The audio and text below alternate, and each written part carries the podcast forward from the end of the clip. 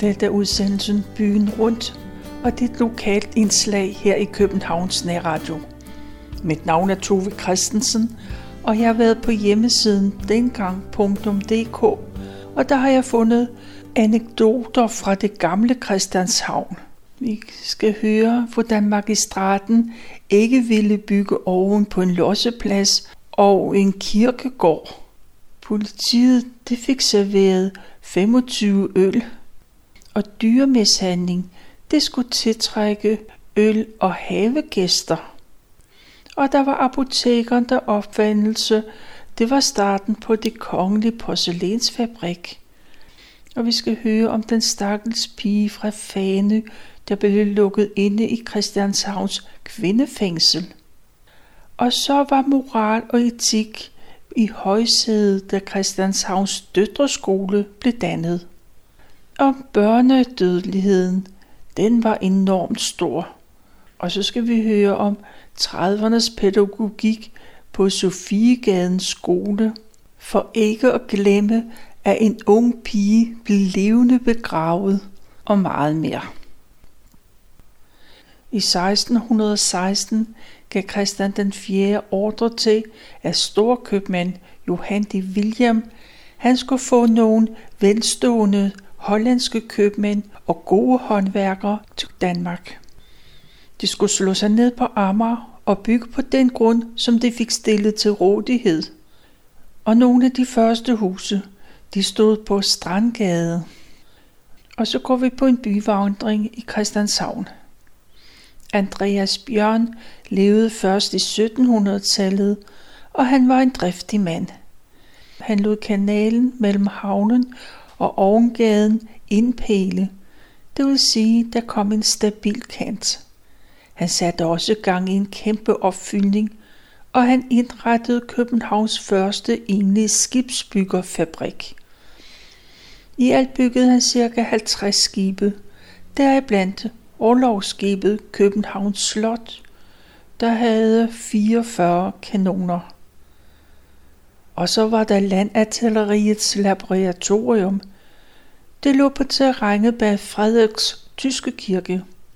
Det var mellem Vildersgade og Ovengade nedenvante. Og ud til sejløbet, der lød søetagens laboratorium. Der skete 2 gange, at det gamle laboratorium sprang i luften.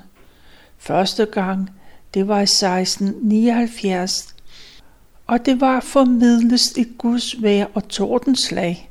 Sådan blev det beskrevet. Få år senere var der en eksplosion forårsagende sådan en tumult og larm i vejret af vinduer og tage i de huse, som man også lå langt derfra, sprang ud i mange tusinde stykker og blev ganske og i grunden fordærvet. Citat slut. I 1843 så fik Hans Heinrich Baumgarten kongelig bevilling til at oprette en maskinfabrik i København. 3 år senere overtog den velhavende unge ingeniør Carl Christian Burmeister firmaet. Han købte en ejendom, der lå på hjørnet af Ovengaden, Nedenvande og Lille Sofiegade. For dengang så gik Lille Sofiegade helt igennem til Vildersgade. Men allerede i 1847 så udgik det første dampmaskine fra værkstedet i Lille Sofiegaden. Og den var til dampbåden Dragen, der sejlede i Næstved havn. Firmaet det lejede engelskmandens plads, der lå imellem kanalen og havnen, for nu ville de til at bygge skibe.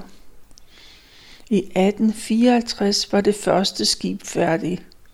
Det var 3-skibet Hermon, der var bestilt af Generalpostdirektoratet, og det skulle bruges til passagerfart. Passagerdamperen Jylland er fra 1861. Det blev også bygget her, og i dag sejler den på Silkeborgsøerne. I 1872 kom englænderen William Wayne ind i firmaet. Og så opkøbte man huse og pladser fra Langebro i syd til Lynetten i nord, så meget fyldte B&B. Kjær Olfs have, det startede egentlig som en dansesalon. Det var hovedsageligt besøgte befalingsmænd, der kom fra de 2 artilleriskoler, der lå i nærheden. Og så kom der søfolk fra de mange skibe, der havde hjemsted på Christianshavn. Men det eventyr, det stoppede, da tidligere styrmand N.V. Kjerulf, han købte stedet. Så blev det borgerskabet, der kom, og købmænd og andre handelsfolk. Efter måltiderne, så gik man til spillebordene, og man tog også visebøgerne frem, og så sang man de arabiske drikkeviser. Og det kan være svært at forestille sig, at det har været den rene idyl dengang. For rygtet vil vide, at Baumgarten, altså skibsværftet, deres arbejdere, de har slået katten af tynden ved et fastelavnsfest på det sted. I haven var der nu også jævnligt koncerter, og datteren overtog stedet, og på et tidspunkt så blev det til et væverherberg. Men midt i 1800-tallet så blev det opslugt af B&V. Den tidligere Vildersgade-kaserne var en stor monumental bygning. Her havde væverlavet det første lærredsfabrik i Danmark. Kasernerne havde i sin tid de bobygninger i Ovengade neden vandet, og Frelsens Hær havde den lange bygning i Vildersgade. Brogade blev sløjfet i 1938, men i nummer 3 lå en af Christianshavns ældste huse. Det var fra 1600-tallet, og det var bygget af brygger og rådmænd Bremer og Wilde. Ved nedrivningen så fandt man ud af, at dele af bygningerne de var meget ældre. I Brogade 19 der havde Christianshavns apotek til huse. Det blev faktisk først oprettet i 1707 for en forordning nogle år for tidligere. Det forbød nemlig nye apoteker i København, så længe de gamle fungerede tilfredsstillende. Apoteket blev overtaget af Fritz Heinrich Müller i 1785. Han fandt ud af at fremstille porcelæn af bornholmsk ler. Det var grundlaget for oprettelse af Det Kongelige Porcelænsfabrik. I øvrigt indførte hans efterfølger Christian Hauberg, at alle Christianshavns skibe skulle forsynes med et medicinalkiste fra deres apotek. Børnehusbroen blev engang kaldt for Den Røde Bro. Den var anlagt samtidig med Christianshavn. Den forfaldt ret hurtigt, og i 1688 var det ene rækværk væltet, og brolegemet var så brystfældigt, at man med frygt og fare må køre derover. Sådan blev det beskrevet det.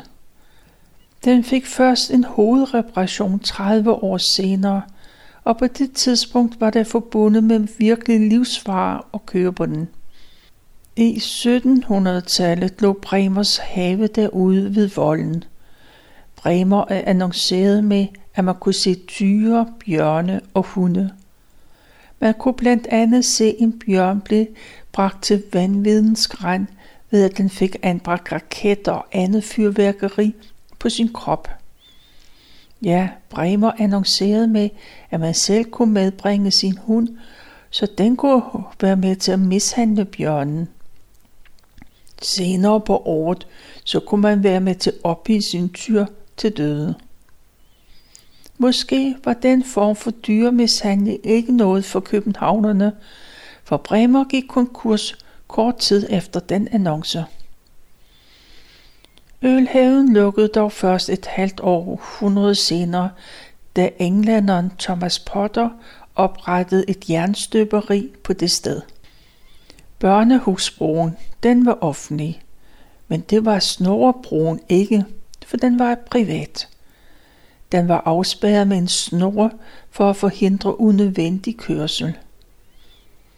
Men sidst i 1700-tallet var den så forfalden, at den var farlig at bruge. Men den kunne dårligt nok undværes i hvert fald i tilfælde af brand. men broen gjorde det også lettere at komme til Frelsens Kirke og Søkvæstorvet. Der blev fremstillet en frivillig indsamling for at skaffe penge til broens vedligeholdelse. Senere påvilede det Christianshavnerne, at de selv måtte vedligeholde broen. Det skete blandt andet ved at forhøje vægterpengene. Og nu, hvor vi er ved broerne, så skal vi også høre om Knippelsbro. Den bro har haft 3 forskellige placeringer. Det første, Knippelsbro, det var lidt en ingeniørarbejde. Men praktisk var det nu ikke altid, for der skulle bruges 10 mand, når broen skulle op og i. Og det var ikke altid lige nemt at få fat i 10 mand. Naturen havde dannet en dyb og alvorlig grænse mellem Sjælland, hvis Ulkehoved gabede mod østen. Sådan skriver en af Christianshavns ældste historikere, præsten Paludan. Han mente i øvrigt, at Christian den 4. ville have ledt hele sejladsen fra Øresund mod syd på grund af det store dyb, der var mellem Amager og Sjælland. Men sandbanken ud fra Amager mod Køge Bugt, det umuliggjorde den tanke. Som 3-årig så flyttede Johanne ud på Christianshavn. Hendes far havde haft et værtshus på Nørrebro, og han fortsatte som værtshusholder i Brogade nummer 2. Som voksen flyttede Johanne ind lige over for sit barndomshjem, ind i Brogade nummer 3. Det var et par år efter, hun havde giftet sig med Johan Ludvig. Ja, vi taler om Johanne Louise Heilberg. I Strandgade nummer 30 er et hus smukt indrettet. Det er opført omkring 1636. I forhuset har maleren P.S. Krøyer tilbragt en del af sin barndom. Det var hans onkel, zoologen H.N. Krøyer, der boede der. Og William Hammershøi har boet der fra 1899 til 1909, og han malede nogle af sine mest berømte billeder af de stille stuer.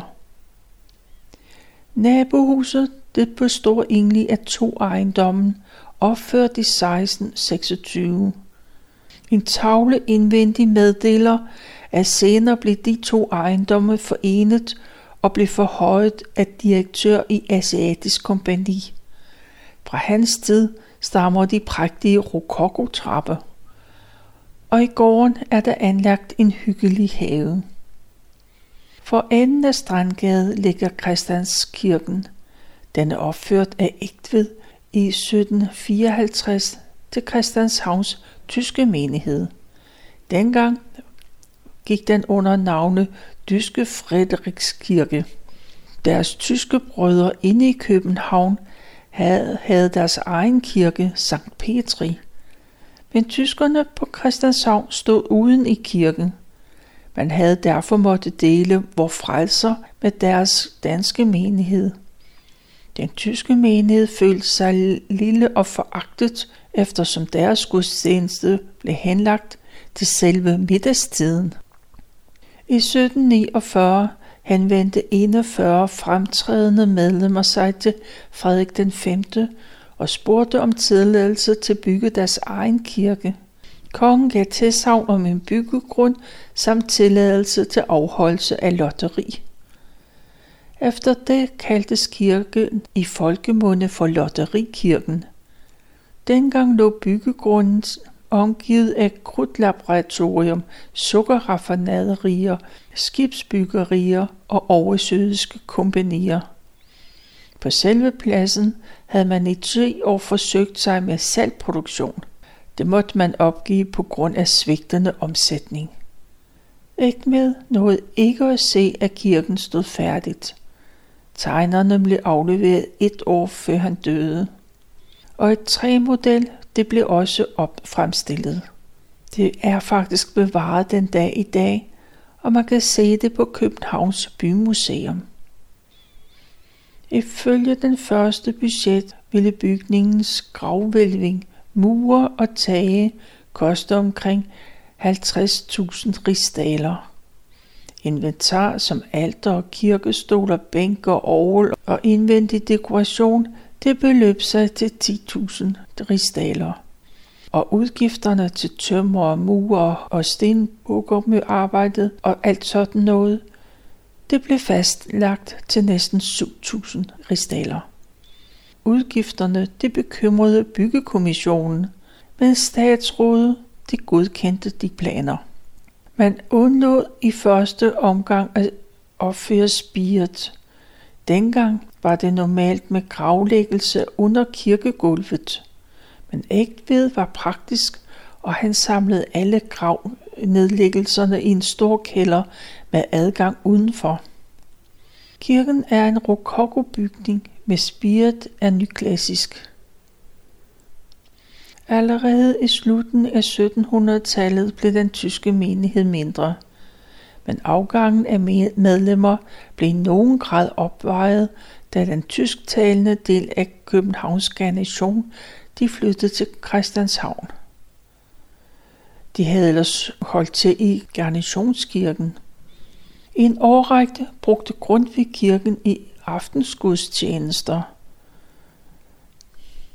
Og i 1899 blev kirken en dansk sognekirke, og efter en restaurering blev den åbnet under sit nuværende navn. Kirkegården er nu nedlagt og brugt som en park. Uden for enden af Strandgade, der lå en ø, Bjørnø. Der lå en kølhalingsplads fra sejlskibenes skyldne tid. Skibet blev ved hjælp af et maskineri, der stod på kajen. Det trak masterne ned mod jorden, så skibet det kantrede, så bunden fra den ene side kunne repareres fra en robåd. Øen kom senere til at hedde Vildersgade-kaserne. Ejeren af øen, Bjørn, fik 20 års skattefrihed. Og efterhånden så kom der flere ejere til øen, blandt andet Grønlands handel. I Bjørns tid var der en kort overgang skydebane for det kongelige skydeselskab. Vildersgade hed i ældre tid Lille og Store Kongensgade. Store Kongensgade var strækningen mellem Torvegade og kanalen, og den blev også kaldt for Sladderrækken. Peter F. Hering havde en af de største virksomheder på Christianshavn. Virksomheden blev grundlagt i 1818 i en urtekrammerbutik på hjørnet af Brogade og Admiralgade. Kirsebærlikøren, det blev efterhånden også eksporteret til det sydlige udland. I 1833 begyndte han også på et rederivirksomhed, og 4 år efter havde han 10 skibe i søen. Men da han døde, var der kun 2 tilbage, men eksporten af likør, det var stigende. Der er en skrøne, der fortæller om en politistation med et værtshus i kælderen. Den historie kunne meget godt stamme fra Christianshavns Torv. Politistationen, den lå på hjørnet af Ovengaden, og man skulle have haft en ordning med værtshusholderen i kælderen, at når vagthavende bankede gulvet, så skulle han nok komme op med det antal øl, der svarede til antal af dunk. En dag så kom værten op med 25 øl, for man havde anholdt en fuld mand, der havde et 3 ben. Og så skal vi høre om den stakkels pige fra Fane. Borgerdysskolen på Christianshavn var den første skole i Danmark, der udklækkede kvindelige studenter. Det var så sent som i 1877. En af de første, det var Nielsine Nielsen, som også blev den første kvindelige læge i Danmark. På vej fra eksamen så mødte hun sin gamle lærer gennem 3 år, Ludvig Trier. Hun ville takke for hans indsats, men han forbød hende at tale om det. Nielsine blev senere læge på kvindefængslet på Christianshavn.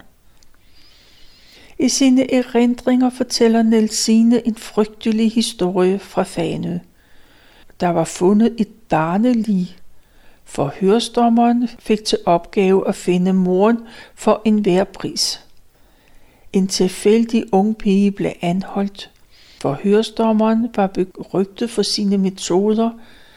Han fik under torturlignende forhold den unge pige til at tilstå. Hun skulle efter fødslen have dræbt sit eget barn. Både hende og moren blev sendt til kvindefængslet på Christianshavn. Moren blev dømt for at være medskyldig til barnets drab. I fængslet trak den unge pige sin tilståelse tilbage, og Nielsine Nielsen besluttede at undersøge hende. Og det viste sig, at hun var jomfru. Hun og moren blev løsladt med det samme. På et eller andet tidspunkt så opstod tanken om at oprette en pigeskole efter alle de drengeskoler, der var. Den skulle leve op til de idealer, man havde dengang i slutningen af 1700-tallet. I Dronningsgade 67 blev Christianshavns Døtreskole oprettet. Hele 44 paragrafer havde man i den første grundlov. Døtreskolens guvernante sørgede for, at pigerne var renlige og anstændigt påklædt, samt udførte pigerne til en god og sædelig levemåde. Den anden lærer skulle give undervisning i linned og skræddersyning, i broderi og andre fruentimmerarbejde. Desuden blev pigerne undervist i fransk sprog og dannelse. Til blomster og landskabstegning blev antaget en tegnelærer, og så var der 2-3 eftermiddage om ugen undervisning i dans. Noget af det værste slum overhovedet, det lå på Christianshavn.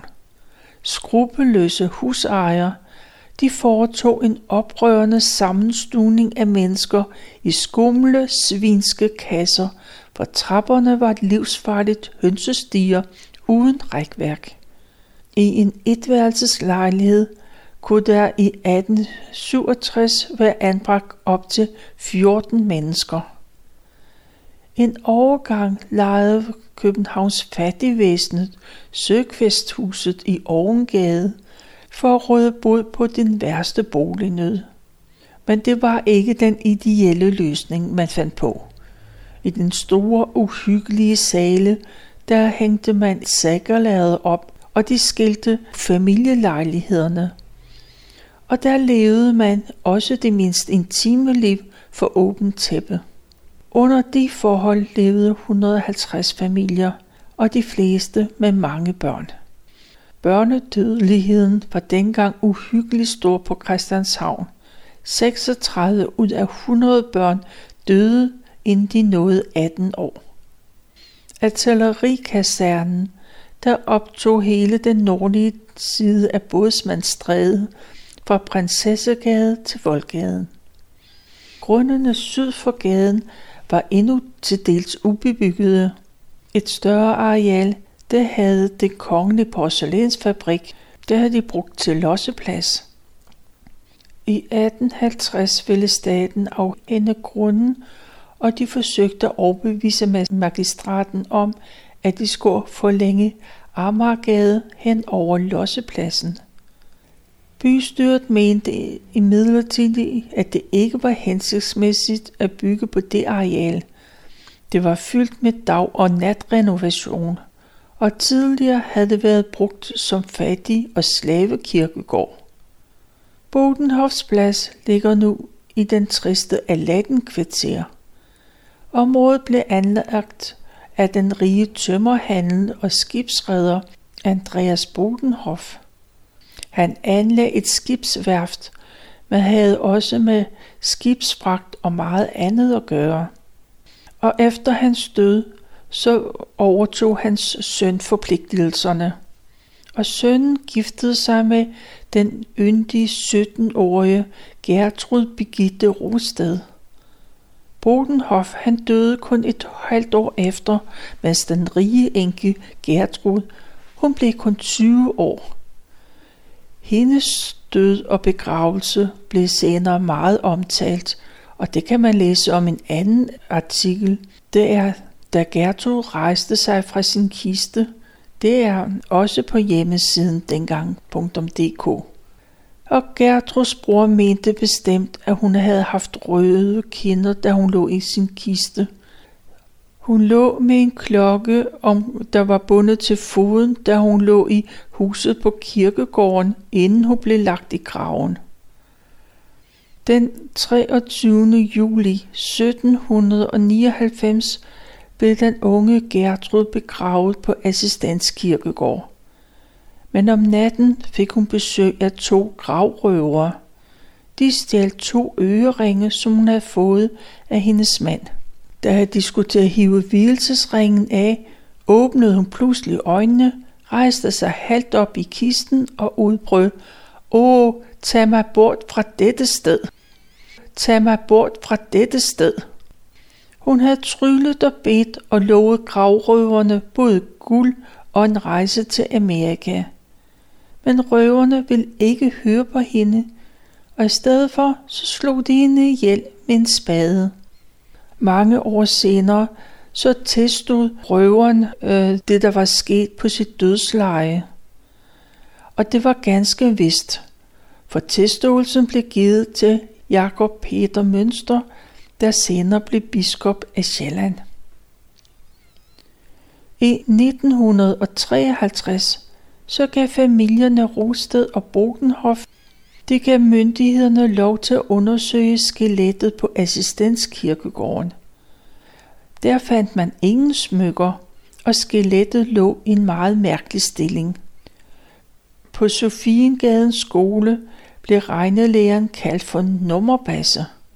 Han elskede at kalde eleverne op til katedret, og så tog han fat i ørerne eller i kinden.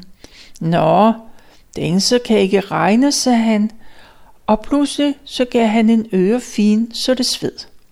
Nogen måtte trække deres bukser ned, så fik de 3 slag med spanskrøret, mens nummerbassen skreg: "Nå, så lille nummerbasse skal have smæk."